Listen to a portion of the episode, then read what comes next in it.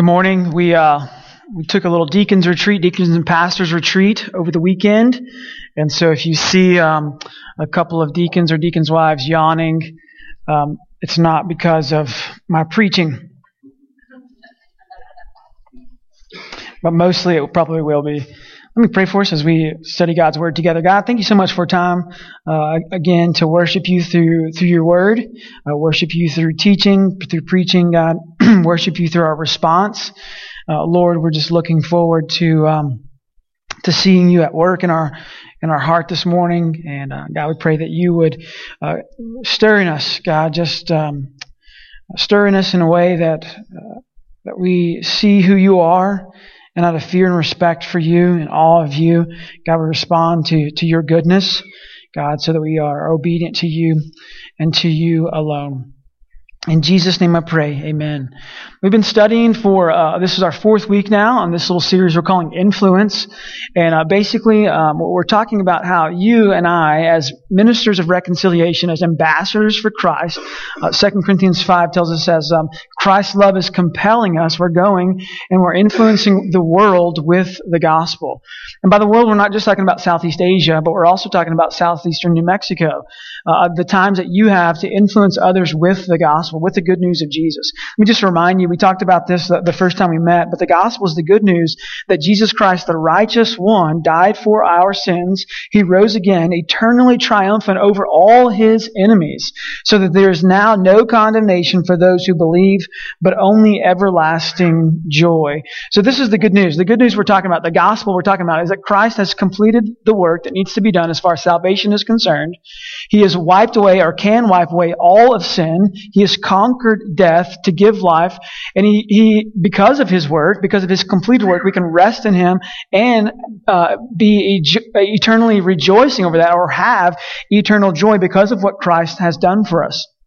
So as we kind of wrap up this uh, this time, and we look forward to uh, 43, 43 days from now, Christmas being here. So so next week we're going to start talking about Christmas every Sunday uh, until we just over talk about it. But um but as we end this morning, uh, really my charge to you is this that that you would understand that as disciples, we are sent people. We are not a stay people. Uh, we are sent people. It's not our, it's not our role as, as followers of Jesus to sit and stay, uh, and to, uh, to, to just wait for the Lord to, uh, to tell us. But instead, uh, He said, wait for the Holy Spirit to come upon you, and then you will be my witnesses. And, and we believe that when you confess Christ as Lord, uh, decided that you're going to follow Him, forever, that Christ entered your life through the Holy Spirit, and with that you go, and you go and and you make disciples. You go and you represent Christ in every bit of your life.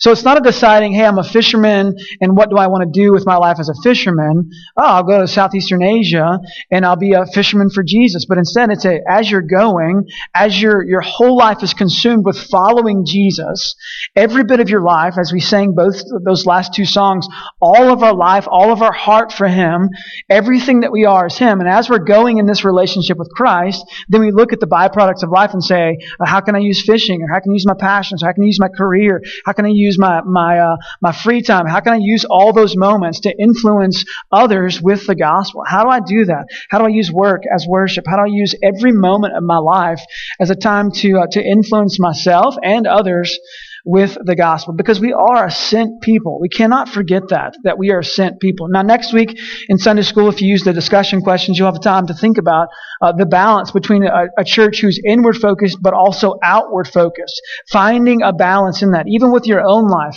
How do you stay inward focused and, and really focus in on taking care of your soul, but also that you're, that you're seeing that you're not just supposed to take care of your soul, but you're also supposed to be outwardly focused, uh, telling others about the goodness that we know of Jesus Jesus, proclaiming His excellencies, using our life for His glory, not just for for our own glory. So I want you to turn to Hebrews chapter 11. We'll wrap up this morning a wrap up talking about Moses even. Uh, we spent three weeks talking about that. Chris last week kind of uh, filled us in on, on kingdom work outside of uh, where we are and also reminded us uh, through through the parable, reminded us uh, of the, the rejoicing in heaven that happens over repentance, uh, the, the rejoicing in heaven that happens over when one sinner repents, the, the rejoicing that happens over lost being saved and how we also need to celebrate that. And as a, as a moment of celebration, I just just want to uh, let you know a partnership that we have uh, on the Navajo Reservation up in north central um, New Mexico. We partner with a gentleman named Edison Ramon. Uh, maybe you're familiar with him. He was here. He spent uh, a Sunday with us here last December. Uh, we support him financially. He's working with a, a, couple of different churches. He's working with Tinian Baptist Church and also Rincon Marquez Baptist Church, uh, doing work there, preaching funerals, preaching Sundays, shepherding folks.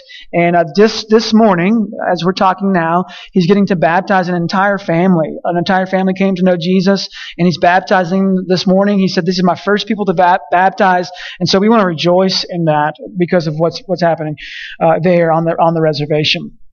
So be be um, be excited about that. That's a part of um, the kingdom work that we're we're a part of. So as we're thinking about Moses, Moses was called out by God. He, um, he had that burning bush moment. Do you remember this?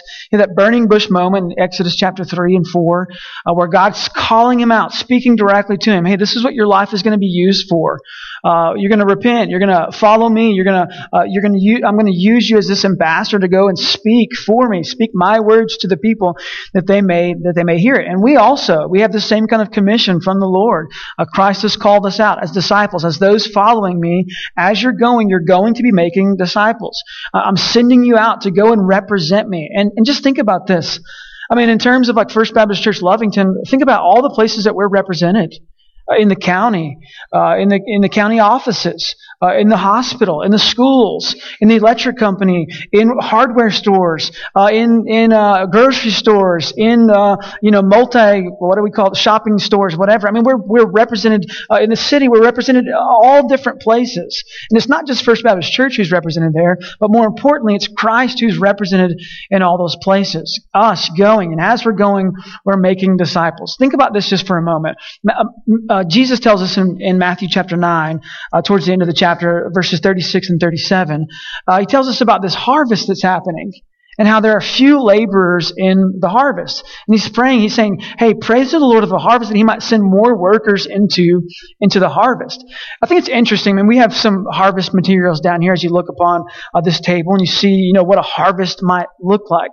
Like this is definitely not my garden, okay? I mean, these are too pretty, uh, but, but this is what a harvest might look like. Here's what I think happens in most churches that I've, that I've been associated with or churches that I know about. Uh, we have a lot of really small gardens and really small gardeners. They're working diligently in their garden just to produce enough, enough of a harvest just for themselves. I mean, think about a, a major harvest, like a huge farming production. Like, you know, acres upon acres of watermelon, or acres upon acres of corn, or acres upon acres of wheat, or barley, or carrots, or cucumbers, or whatever the case may be. Well, the farmer's intention here, as he's planting his crop, is not just to feed his family, but to provide for many.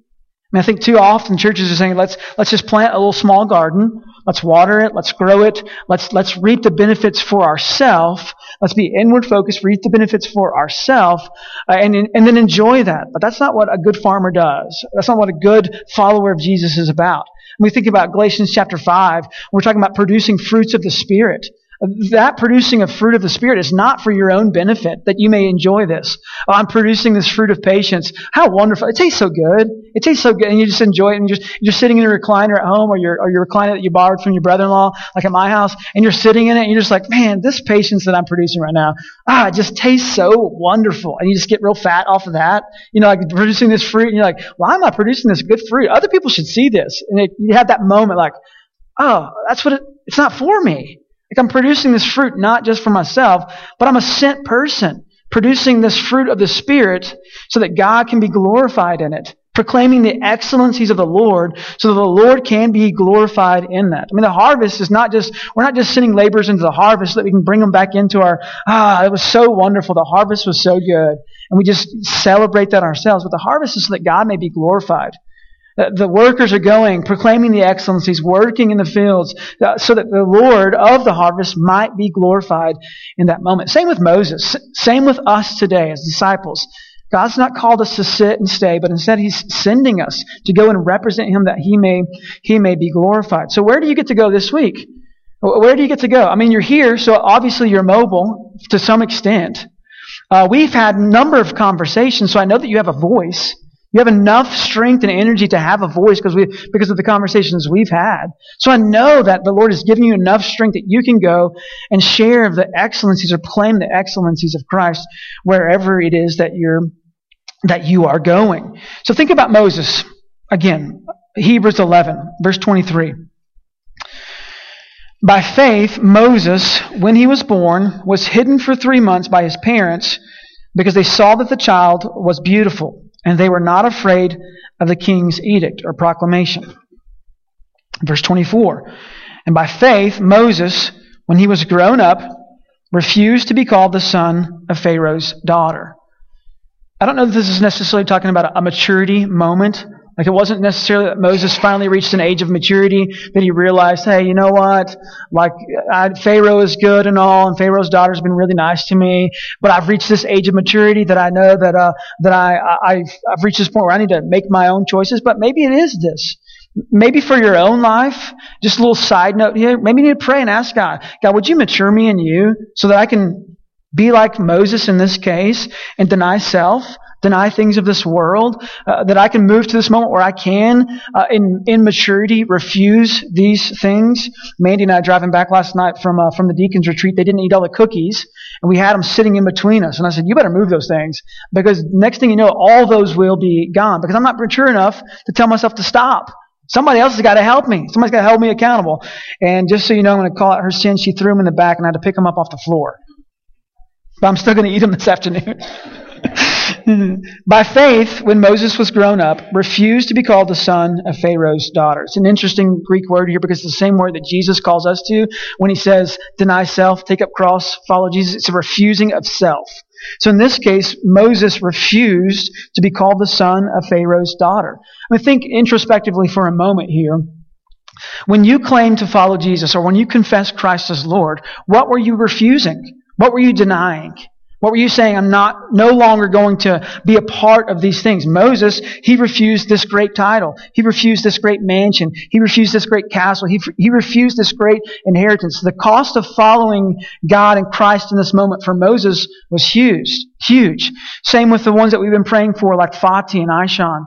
Uh, praying for them that they may come to know uh, Christ as Savior. We're asking them to refuse a number of things. Refuse family refuse life on this earth, maybe. I mean, they're refusing a number of things. We have students, uh, Zach has talked about in our ministry here, uh, that we know of that if they, if they confess Christ, their parents have already told them, you won't be doing that. You won't follow in baptism. We're not going to allow you to do those things. So we're asking them, hey, Jesus is it. And, and it may so happen that if you claim to, if you confess Christ as Lord and you go and tell your family that, like you may be homeless. So is the church willing to, to bring them Uh, on another hand, is the church willing to bring them in, or anyone in for, for that matter? By faith, Moses, when he was grown up, refused to be called the son of Pharaoh's daughter. I don't know that we're doing a lot of refusing as, as believers today. I don't know that we're doing a lot of denying as believers today. Moses refused. He refused to be, be known as Pharaoh's daughter. When he'd grown up, when he had matured, he, he came to this moment where he could deny self.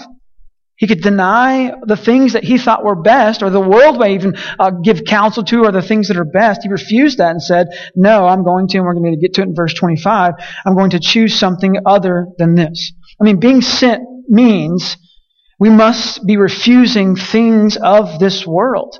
Being a sent person means we must be denying self daily. I mean, that's what a disciple means. That we're taking up a cross. We're denying self. We're following Jesus daily. We're a sent person. And so in that, we're saying, I'm refusing this thing or this, uh, this action or this inheritance even. I'm going to refuse this. I'm going to deny this.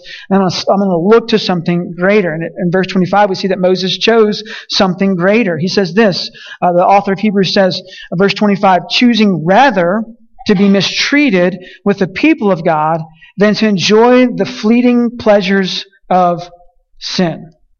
I mean, why would he choose that? Right? I mean, this is, I mean, you're going to give counsel to this, I know. I mean, if you have this moment today, if young Moses comes to you and he's 18 or 19 years old, or if he's 40 or 50 years old, and he comes to you and says, let me just tell you what I'm thinking about doing. I'm thinking about giving up my inheritance. I'm thinking about moving out of the, the castle. I'm thinking about uh, uh, just denying all things uh, related to uh, to the treasures of Egypt that I could have. I'm thinking about just completely doing, uh, selling all these things or just uh, refusing them all and going and living in suffering. I mean, most of us saying, don't do that. That seems silly. Why, why would you leave this life of blessedness and choose a life of suffering?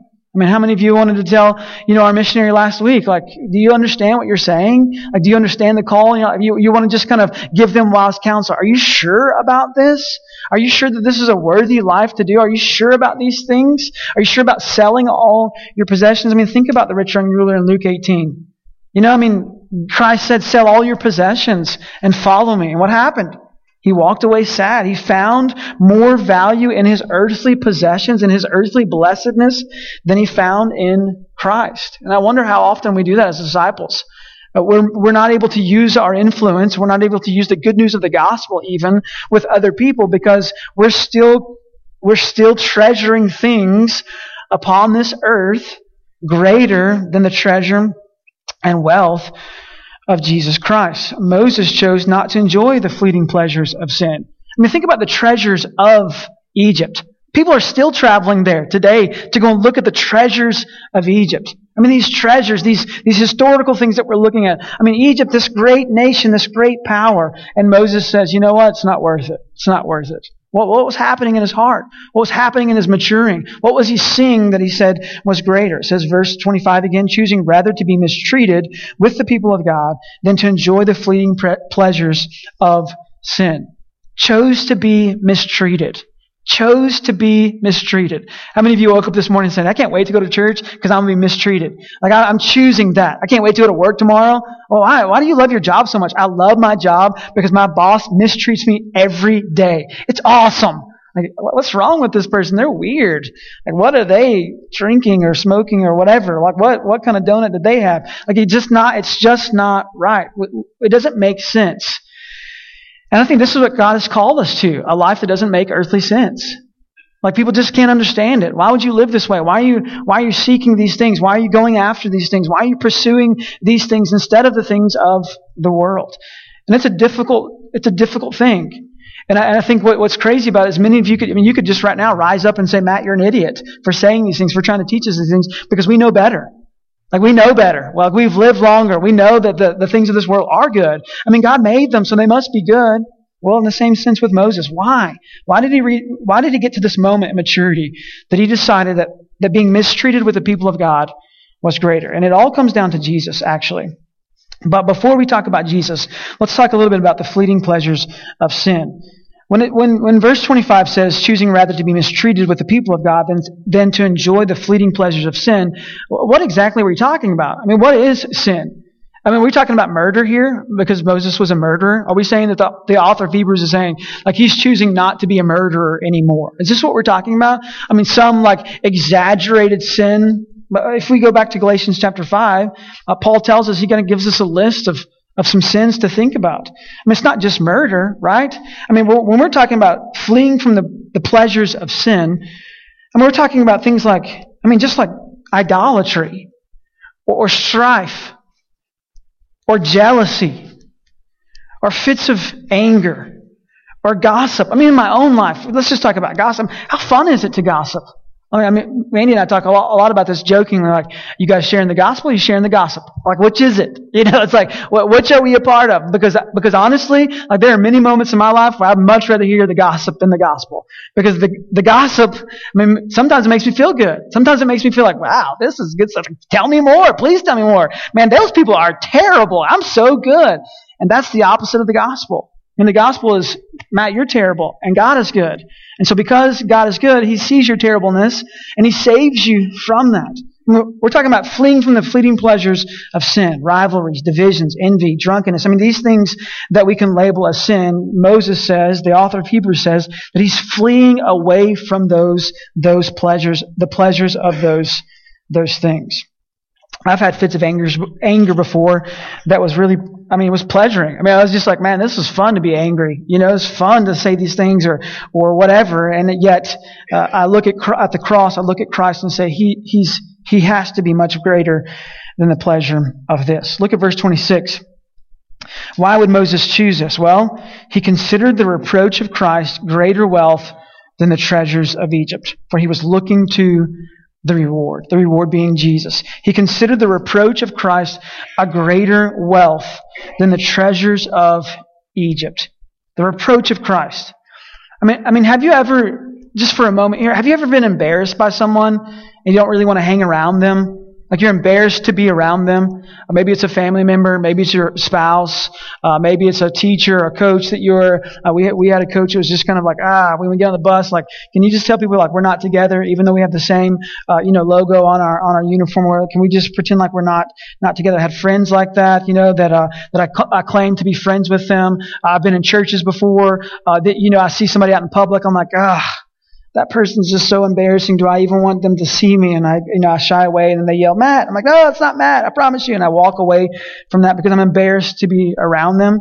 I mean, in a sense, this is what, this is what Moses is doing. He's saying he would rather, he would, he, he sees as a greater wealth to be associated with the reproach of Christ. He considered the reproach of Christ greater wealth than the treasures of Egypt. Synonyms for reproach, disgrace, abuse, blame, blemish, condemnation, contempt, disapproval, discredit, disrepute, a bad rap, reprehension, reproof, scorn, shame, stain, stigma. I mean, can you imagine just for a moment people that you know that are stained, that are that are that are you know below reproach, that are a disgrace to be around, that are that are full of abuse, uh, that they're discredit, they have a bad rap, whatever it is, and you say, I want to be with that person. Moses is saying, uh, the author of Hebrews is saying that Moses considered the reproach of Christ as a greater wealth than the treasures of Egypt. The only way that we can be great sent people, the only way that we can actually influence people with the truth of the gospel is to consider Jesus the greatest wealth of all. And that no matter what the shame that comes with that, if it so seems that, still, even in the shame of following Jesus, we say that that's a greater wealth than anything else upon this earth. A greater wealth. Moses saw a greater wealth and he said, this greater wealth of Christ is more important than anything else in this world. He chose rather to be mistreated with the people of God than to enjoy the fleeting pleasures of sin. He considered the reproach of Christ greater wealth than the treasures of Egypt, for he was looking to the reward. He was looking to the reward uh, back in chapter 10 of Hebrews, Hebrews 10:35 talks about that that we uh, we're not going to give up. We're not a people who give up. Instead, we're people who look forward to the reward. The reward being Jesus. We have our eyes fixed on that. Again, Hebrews 11 here saying we we have our eyes fixed to what's what's the greatest reward, the reward of Jesus. To be sent people doesn't mean to stay and enjoy the the fleeting pleasures of the things around us, but instead to be sent people means to to see the greater wealth in Christ and say He is most most important. He, he, he can have all of me because he is, he is most important. Disciples of Jesus are always looking toward a greater wealth. That greater wealth is Jesus. And then how can we influence others uh, uh, concerning that greater wealth? How can we do that? Christ has sent us out to influence others with the gospel. We must put, we must put our whole life on the table and say, all of me for, for all of you, because Christ, you are, because you are worthy. He considered the reproach of Christ greater wealth than the treasures of Egypt, for he was looking to the reward. And by faith he left Egypt, not being afraid of the, of the anger of the king, for he endured as seeing him who is invisible. Though fear may rise up in you when you decide to radically change your life because of the gospel, because of Christ, it says here, faith, he left Egypt, not being afraid of the anger of the king, for he endured as seeing him who is invisible putting your trust and your faith in an invisible God, trusting that He is who He says He is. I mean, it's a moment for our own lives today as disciples of Jesus to look at and say, what is it that we've left? What is it that we've left behind? What is it that's different about our life? That Christ is changing us into His likeness, but what does that look like upon, even upon this earth? I'm not saying that we need to look at this and say, have you left Egypt? But, but what is it that you're holding on to that you're saying, uh, this is equally as, in, as important as Jesus? Or maybe even slightly better than Jesus at the moment. Uh, what is it that we're holding on to? Moses left Egypt. He left the, uh, the wealth or the treasures of Egypt and said, Christ is greater. Even the scorn, even the reproach that Christ may receive is greater than any wealth upon, upon this earth. I think probably you're a lot like me in the sense that, that you often feel restless You often feel uh, like you know, like this is not the way it's supposed to be.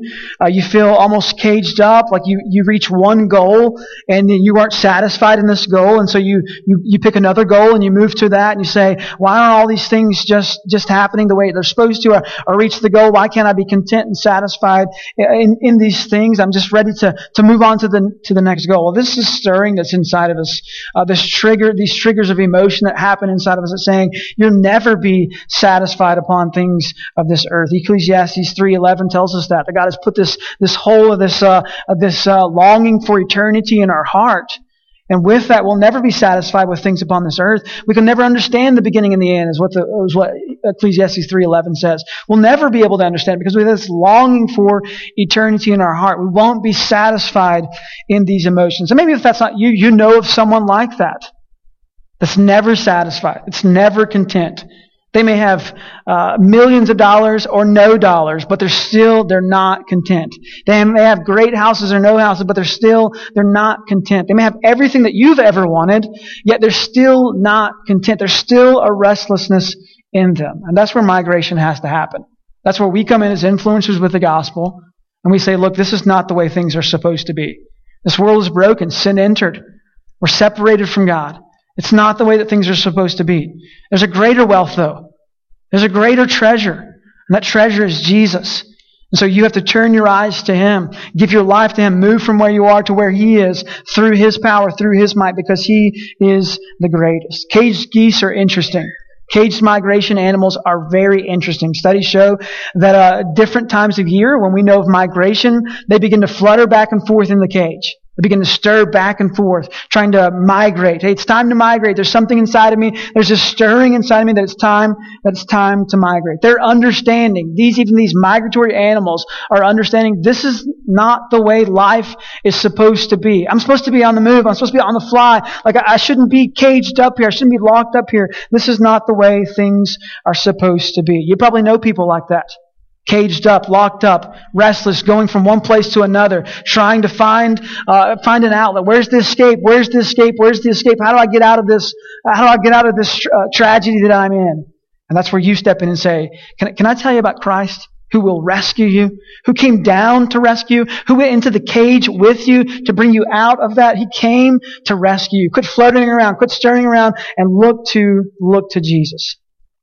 It's interesting. This uh, uh, researchers have found out uh, more and more about migration animals, and they do. They have this anxiety, this stirring inside of them.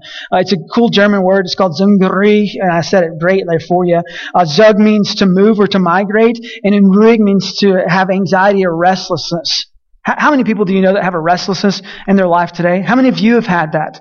How many of you have experienced some sort of anxiety? Maybe it's not like the anxiety that you're going to a psychiatrist or a counselor or, or even a pastor, but, but you have this like just this, this anxiousness about you. This is not the way things are supposed to be. And I wonder what we're turning to.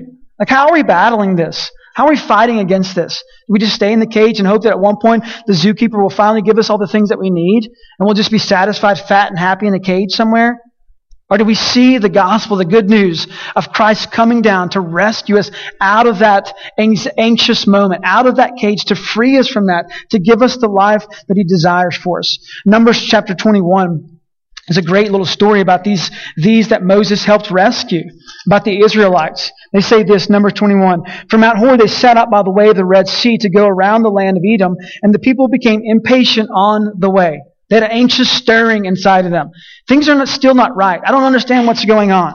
And the people spoke against God. And they even spoke against Moses, their leader. Why have you brought us up out of Egypt to die in the wilderness? Why did you bring us here? What are we doing here?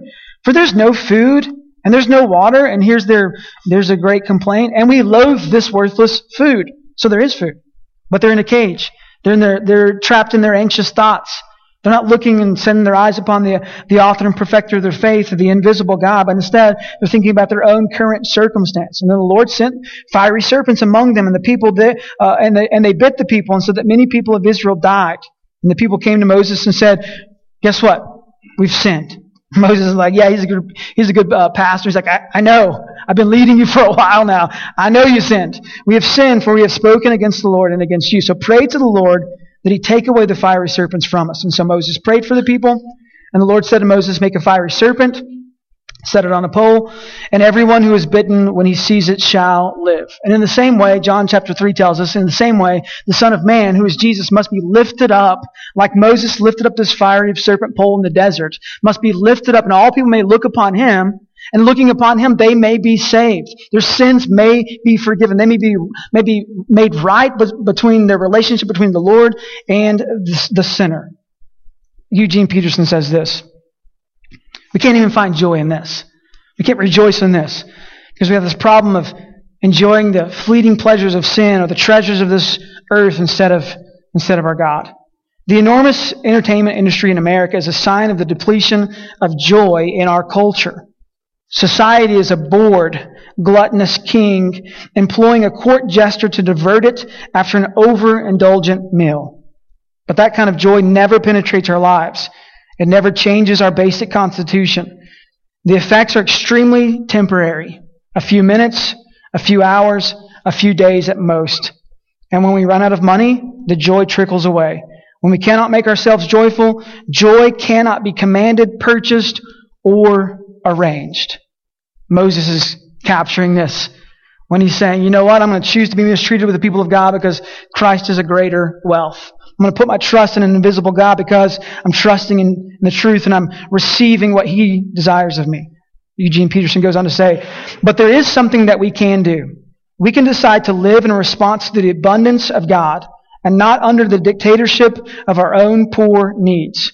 We can decide to live in the environment of a living God and not our own dying selves.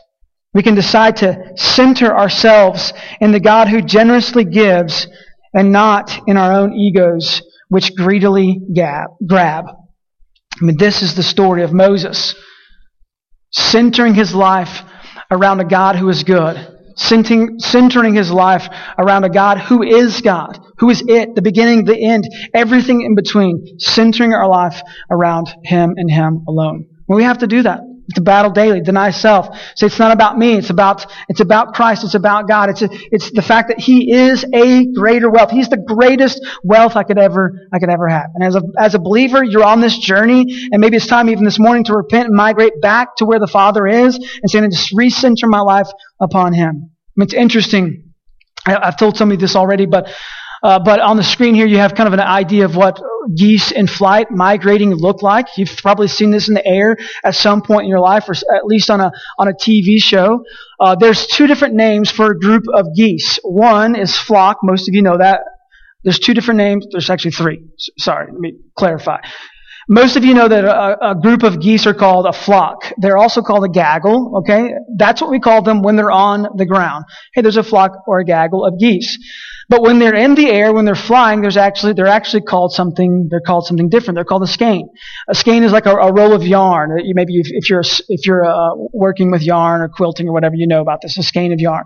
Uh, what is a skein of yarn? It's a ball of yarn ready to be used. What's a skein of geese? It's a geese on the move. They're going. They're flying. They're not on the ground, captured. They're not on the ground, just a flock. But instead, they're on the move. They're ready to be going from place to place. Too long, the church has been a, a flock I mean, I know that that's what we are. We got a good shepherd. We're a sheep of flock. We're just supposed to be sitting here getting fat and happy, right? Treasuring uh, the blessed life that He's given us, uh, devouring the fruits that we're producing through the Spirit. That's not what Christ has called us to do. He's called us to be a sent people. He's sending us out to go represent Him, to be these people who are using, uh, sharing the gospel, influencing others with the good news of, of Christ because He is the greatest wealth. He's the greatest wealth. You also know this about, about geese. When one, when one is wounded, two hang back and help. They leave the flying V for a moment. They go and they hang back and they help those who are wounded. They see that we all need to be on the go, traveling from one place to another. And that traveling, that migrating is to where the Father is. And the only way through that, John 14, 6 says, is through Jesus. And so you leave the flying V, you live the skein, you go down and you say, Jesus is it. Jesus is your only hope. You can't be caged up anymore. You got this restlessness inside of you. You're hurt, you're wounded, you're helpless, you're harassed. It's Jesus who will help you. And the church needs to be empowered by that. A longing for eternity in our hearts. And the only way it's going to be filled is with Jesus. The Ancient of Days, the one who is the beginning, the end, the, and all the in between. And so as the church, we must be disciples who are sent, who are going, who are influencing others with the gospel. If you're here this morning and you're part of that church, it's time.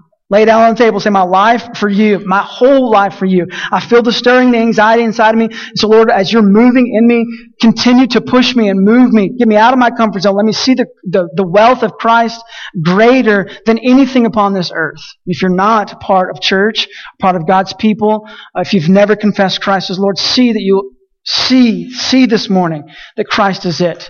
Let Him rescue you. Quit, quit looking for other things and see that He is, He is the answer. Let me pray for you. Lord, as we respond to you, as we sing a simple song in response to you, God, as we use our own words through prayer, maybe even as we stand, as we sit, whatever the response posture may be, God, may our hearts be in tune with yours.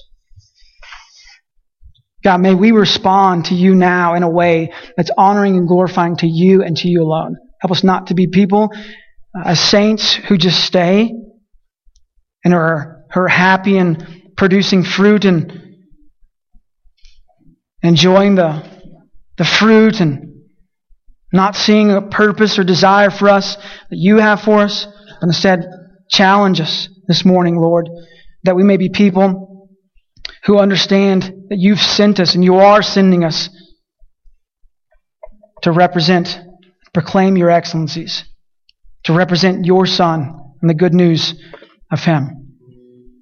God, for those who are wrestling, who have a restlessness inside them, who are struggling between things of this earth and heavenly things, God, continue to stir inside of them. That they may see Christ as a greater wealth. Move among us this morning. In Jesus' name I pray. Amen.